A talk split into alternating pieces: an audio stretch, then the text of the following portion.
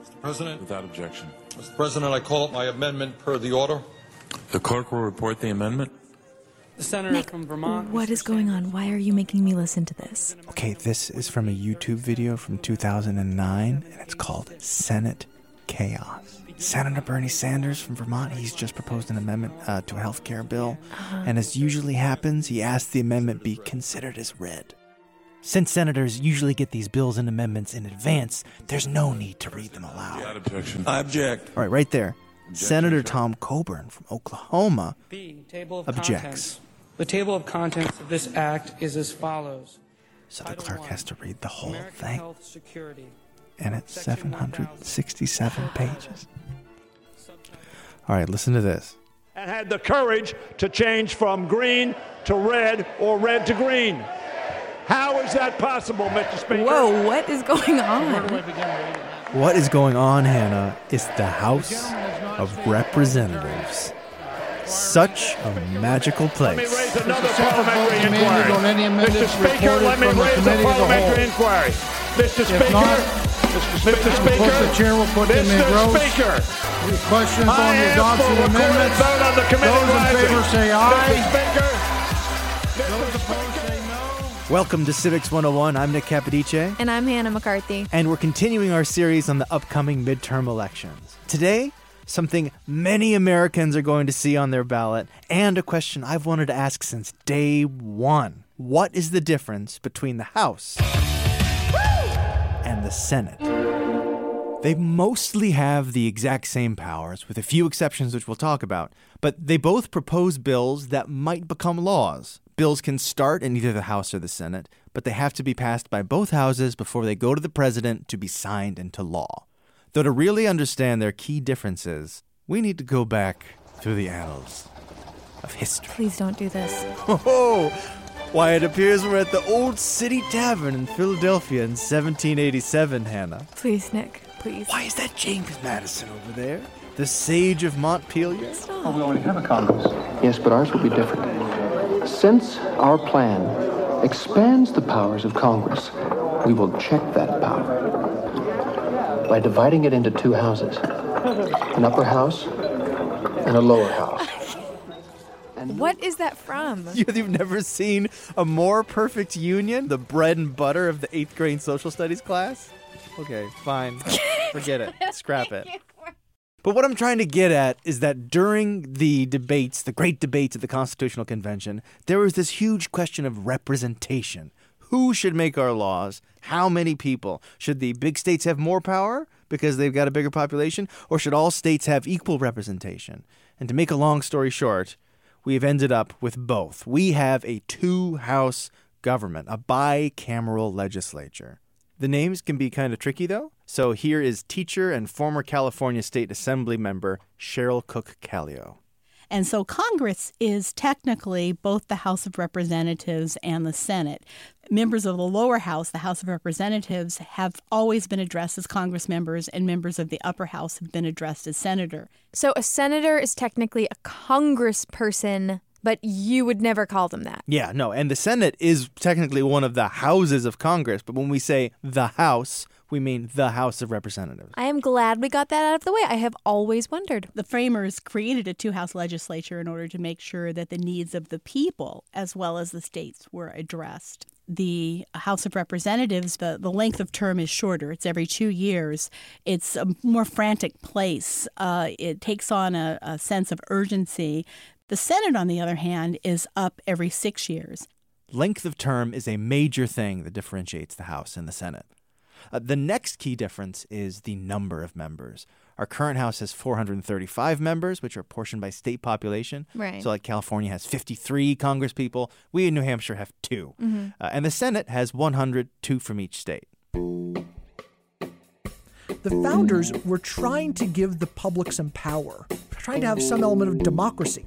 The problem is they didn't trust the people as far as they could throw them. This is Dan Cassino, political science professor at Fairleigh Dickinson University. They didn't like the people at all.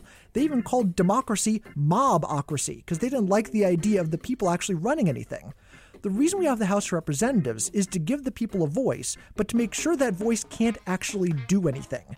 The House is supposed to be representative of the people. But as far as the founders are concerned, the people of the United States were kind of like the people of Springfield and The Simpsons. Monorail, monorail, monorail, monorail! They're ready to jump on any bandwagon with pitchforks and torches and protest against anything. And we've seen this repeatedly throughout American history. In the early 19th century, we had the first major third party in American politics, the Anti-Masonic Party, a party devoted entirely to a conspiracy theory that Masons were murdering people in upstate New York, dumping the bodies, then Masonically oriented police and judges were covering the whole thing up. That was their sole platform, not liking the Freemasons. So mote it be. That seems a little ridiculous, except those folks, the Anti-Masonic Party, won a bunch of seats in state houses and even won a bunch of seats in the House of Representatives. So why does it matter? Well, the founders saw this. They thought this would happen. So what they did was they made sure the House of Representatives couldn't really do anything. The House of Representatives is subject to the whims of the people. So if you Anti-Masonic Party's really popular for 2 years, guess what? They can take some seats in the House. But even if they took every seat that was up for them in the Senate, they could never control more than a third of the Senate. The House is there to represent the whims of the people. The Senate is there to make sure that the people can't actually get anything done. Now, that's inefficient, of course, but that's exactly the way the founders set things up. The people can pass whatever they want in the House, and it'll die in the Senate. So it sounds like Dan is saying the Senate is, should I say, superior to the House? I don't know. I mean, the House does get some bills out there. I've got to be fair. But Dan told me that number, it's like 9%. Wow. And most of them are pretty uncontroversial bills. So like naming a holiday or something like that. Okay. And in the Senate, honestly, it's not too much better right now. It's about 15% of bills proposed become law. But back in the 60s, the norm was much higher. Over half of Senate bills became law. I want to know what they think of each other. Does the House have like an inferiority complex? Well, let's see what they have to say for themselves. So I got a former Senate staffer, Justin LeBlanc. We jokingly often refer to the House and the Senate with reference to what the British Parliament calls them, and that is obviously the House of Commons and the House of Lords. And a former House staffer, Andy Wilson. Despite the House and the Senate being co-equal branches of government, there's very much a feeling that the Senate is sort of the upper chamber. Wait, are they co-equal? They are, but that does not stop the sense that one of them is more uptown. It's more stately, it's more dignified, etc. So there's sort of a different feeling about even the Senate side of the Capitol complex versus the House side. Justin and Andy have both left Congress since. Justin is now the founder and president of LobbyWise, and Andy works for a PR firm in New York City. Well, I'm a House guy, so I quite enjoyed the free-flowing nature of the House. Other people that might have worked in the Senate might feel more proud of having sort of that stately Senate vibe, but I like the House. I think I might be a House gal. It sounds a little more fun, doesn't it? Yeah. Look, I want to make it clear, Andy and Justin were in no way throwing shade towards each other's chambers, but there is some good-natured ribbing that goes on. So I've got a good feel for their differences due to size and term length, but what are the specific differences in their powers? Here's what Justin said about that. I think the most significant difference between the Senate and the House really comes down to two things. While they both have to pass legislation, and they have to pass the identical legislation in each chamber before it can go to the president for signature into law, only the Senate has the constitutional responsibility and authority to advise and consent the White House on treaties. And so any treaty agreed to by the White House has to be approved by the United States Senate. The House does not have such similar authority. And not just treaties, but the Senate confirms all presidential appointments. Cabinet secretaries. Secretary of State, Secretary of Defense, etc. Ambassadors and Supreme Court justices. And then on the flip side, all appropriations measures, that is all measures that fund the federal government, those bills must begin in the House. The Senate does not have the authority to initiate an appropriations process. This has a fun name, by the way. It's called the power of the purse. The framers wanted the House, the voice of the people, to be dominant when it comes to how we tax and spend money. The Senate cannot make money bills. But besides money, there's also impeachment powers. Here's Cheryl Cook-Kallio again. The other specific job the House of Representatives have is that any articles of impeachment for any elected federal official goes through the House of Representatives. If they are passed in the House of Representatives, the trial is held in the Senate. That's a specific job of each house. Voting's different too. In the House, it's majority rule. So in order to pass a piece of legislation in the House, it's 50% of the votes plus one. So if the Republicans have a 20-seat majority, they can basically do whatever they want. Suspending the rules and passing H.R. 3109 if ordered. This is a 15-minute vote. Whereas in the Senate, people might be familiar with the filibuster, which frequently requires 60 votes for something to pass. 60% of the Senate has to agree for something to be passed, which requires a greater deal of consensus, a greater deal of coalition building. Even once a party's in the majority, they may not have enough to pass that 60-vote threshold, and so you have to work with the opposing party, or at least some members of the opposing party. So it's much more of a collegial feeling in the Senate versus sort of a our side versus your side view and feeling in the House of Representatives. It kind of sounds like the filibuster, which we think of as like a strong-arming tactic that gets in the way of things. It sounds like that actually forces people to reach across the aisle and work together. Yeah, and it's totally different in the House. The House of Representatives has 435 voting members. Now, the problem is that that's so many people that you're never going to be able to wrangle all of them. If you let everybody talk, they're never going to shut up. If there's one thing politicians love, it's the sound of their own voice. So as a result, the House of Representatives is incredibly tightly controlled. Everything that happens in the House of Representatives first has to go through what's called the Rules Committee, a committee that doesn't even exist in the Senate. What? I know, they don't even have a Rules Committee. And the Rules Committee is going to decide for any bill that comes out of committee, if that bill is actually going to make it to the floor or not, what terms that bill will be argued under, and how much debate you're going to have. Now, when we say how much debate, you might be thinking two senators or two representatives are going to gum up and debate and talk back and forth, but that never actually happens outside of Hollywood. And the House of Representatives, the most common rule we get is what's called a closed rule, meaning there's going to be no amendments allowed whatsoever, and they're going to allow somewhere around 15 minutes of debate. So you get 15 minutes of Republicans talking about the bill, 15 minutes of Democrats talking about the bill, and then you're going to have an up or down vote on the bill. And that's all you're going to get. Because if they actually allowed amendments, you have all these radicals from both sides there. Nothing is ever going to happen. They've basically given up on trying to build consensus in the House of Representatives. House of Representatives is all about mobilizing your party and ramming through whatever you can. And the Speaker of the House, because of that, becomes enormously powerful. If the Speaker of the House doesn't like a bill, that bill is dead. Failure to act on a bill is the equivalent of killing a bill. So the Speaker of the House can just refuse to allow any bill to come to the floor, so it'll never be voted on. And that's unless you do this thing called a discharge petition, but that's got to be in another episode. Gotcha. So the Senate is supposed to be this great debating place where all these members stand up and actually talk to each other and have back and forth. And unfortunately, that basically never happens. If you ever watch C-SPAN or C-SPAN 2 or C-SPAN 3 or C-SPAN History, if you're a real nerd, if you ever watch the C-SPANs, you'll notice they focus on the person who's talking and never focus on anyone else. They don't show you who's in the gallery. The reason they don't show you that is because there's nobody else there. When members of Congress are speaking, they are, in fact, talking to themselves. Nobody else is hanging out. Why not? Because they've got other stuff they need to be doing. Either go in a committee hearing or they're raising money, which a lot of members of Congress spend up 5-6 hours a day doing. And this is something that both houses have in common. Campaigning a lot. 5 to 6 hours a day just to stay in office.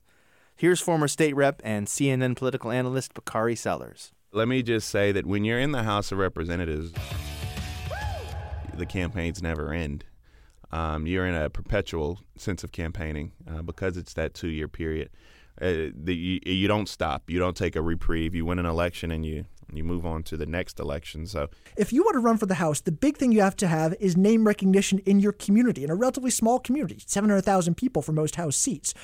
People have to know who you are, and you have to be able to knock on doors and mobilize people to knock on doors for you. So what does it take to campaign for the Senate?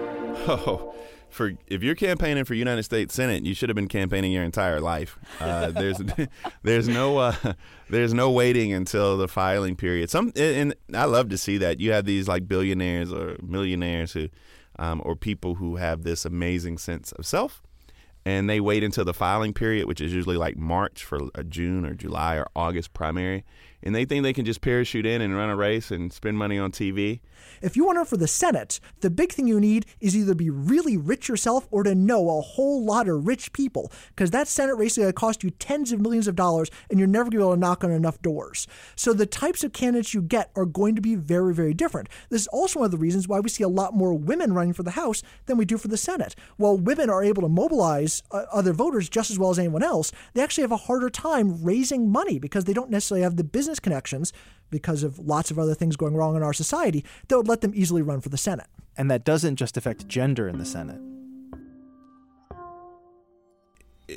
You can literally still count on less than two hands. But, you know, if you go back in history and you're talking about Ed Brooke and Mo Cowan and Carol Moseley Braun and Cory Booker and Kamala Harris and Tim Scott, I just ran through, there may be one that I'm missing or two, but I just ran through the African-American members of the United States Senate in history. And so it's a very deliberative body, but it's also a very old white male body as well.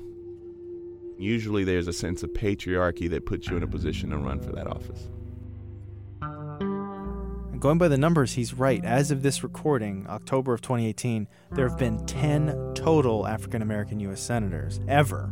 So 10 total in the history of the country? 10 total in the history of the United States. Currently, the Senate is 1/50th African-American. Mm-hmm. But by contrast, the House is 10% African-American. So it's a huge difference. Yeah, it is huge.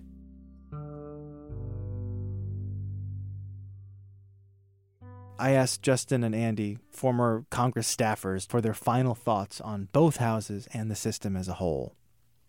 The elected officials, your elected officials and their staff work incredibly hard, and they're not particularly well paid, and they work exceedingly long hours. Most senators and their staff are in the office from 7 or 8 in the morning until 9 or 10 at night every day of the week, and when they go home, they're working all weekend. And when we talk about congressional recesses, that is times where the House and the Senate are not actually in session and can't vote on legislation, they're not on vacation. Their staff are still showing up on the Hill every day to do their jobs, and the members are back in their states continuing to work. And so whether you agree or disagree with the policy positions your elected officials may take, I would never accuse any one of them or their staff of being lazy or not hardworking. Sometimes it's easy to look at the House of Representatives or the Senate or the executive branch and think of it kind of like a machine. It's just this big bureaucracy that exists, and it kind of churns on and on and on. But it's really a very human enterprise. It's really about how do you work with your colleagues, how do you have relationships with them, and you know, who do you know well, who do you work with well, et cetera. So it's very much a human enterprise. The second piece, which follows off on that, is the system is only as good as the people that are involved in it, whether that's voting or whether that's running for Congress or whether that's working as a staffer, whether that's getting involved in local political debates or local government issues, state government issues, county government issues, et cetera. So it's easy to sit back and say, these bums don't do anything, or they're good for nothing, or something like that. But it's really just a bunch of people that are elected by people in states and districts across the country. And so if you have a complaint or if you have a priority, then the only way to push for it or the way to make a difference or make things different is to get involved. I have one last question. Yeah, what is it? I mean, it all just sounds so ridiculous. Hmm? Senators talking to an empty room, the House is not even debating, everybody stopping anything from getting done? Yes, so that was my final question for Dan. It sounds like the whole thing is broken, that it's a farce, that it doesn't work. Is that true? And even though all this is absurd, all the way we're doing things and passing bills is absurd, it doesn't make any sense, this is exactly the way the founders wanted it to work. The mechanisms like cloture and filibusters and gerrymandering, none of that was foreseen by the founders. But the general principle, the House is subject to the whims of the people, the Anti-Masonic Party, the Tea Party, whatever. They get in there, they pass crazy bills that should never work. And they're allowed to do that because that's what the people want. And then it goes to the Senate, and the Senate doesn't do anything. And that's exactly the way the whole system is supposed to work. The Senate is supposed to be the branch of government that stops anything from ever actually happening. And today we view that as a bug. We think that's a bad thing. We want our government to be really much more efficient, the way you see parliamentary systems working in most of the world. But our government is not set up to be efficient. It's set up to be inefficient. It's set up to make sure that no big change can actually happen unless the voters for years on end, 4 or 6 years, all are voting in support of this, and all three branches of government are in accord with it. It's real easy to kill a law. It's almost impossible to pass one. I've never considered that inaction could be a comforting thought. Yeah. Me neither. And sometimes it's nice to be reminded that this machine has human hands at the wheel. Yeah. Well, before we go, we have our snapshot midterm from U.S. history, delivered by none other than Brady Carlson, former NHPR reporter, current afternoon host at Wisconsin Public Radio, and the author of Dead Presidents. Today, we're talking about the midterm of 1894. It's not a very well-known midterm, but if you want to talk about a wave election, this was the wave election to end all wave elections. Up to this point, the Democratic Party had majorities in both the House and the Senate. They had won back Congress in the 1892 election when Grover Cleveland had won back the White House from Republican Benjamin Harrison. This is when Grover Cleveland became the only president to serve 2 non-consecutive terms. So this was his moment with destiny. A week before Cleveland came back to the presidency, there had been a financial collapse in the railroad industry, and that sort of tipped off the domino train. A number of other key industries fell, and the market fell as a whole. This is what was later known as the Panic of 1893. It's not your fault for Grover. So the Democrats have just returned to power. They've got the White House, they've got majorities in Congress, and the economy falls apart. People were calling on the new president to do something about the panic. There was even a march on Washington. But Grover Cleveland saw himself as what's sometimes called a guardian president. His thinking was Congress steers the ship of state. The president really only steps in to administer the laws and to stop Congress when they go too far. So he didn't really think it was up to him to get in the way of the economic cycle and intervene in the economy. The catch was that a lot of the people who had put him back in power were workers, immigrants, farmers, the people who were being hurt by the panic. And at the same time, in 1894, there was a very high-profile railroad strike, the Pullman Strike, in which hundreds of thousands of railroad workers walked off the job. They had had their wages cut, and they were protesting. And this is the time where the president decided that he should step in. So he sent federal troops to break it all up. And that got plenty of pushback, though as a conciliatory gesture, he proposed the holiday in honor of workers that we now call Labor Day.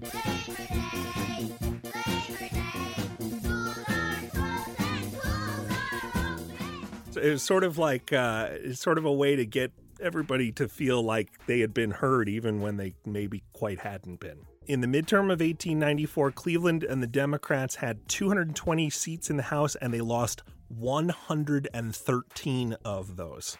The biggest loss in history. And then they also lost enough seats in the Senate, not nearly that many, but they lost enough in the Senate to lose majority control there. So they went from having all the power to almost none of the power, and they wouldn't regain those majorities in Congress for almost 2 decades. So it was really the political version of what goes up must come down. It was really a case where people were saying, we blame you for this, and we are going to put other people in power because we don't think that what you've done is the right policy and the right way to handle this economic crisis.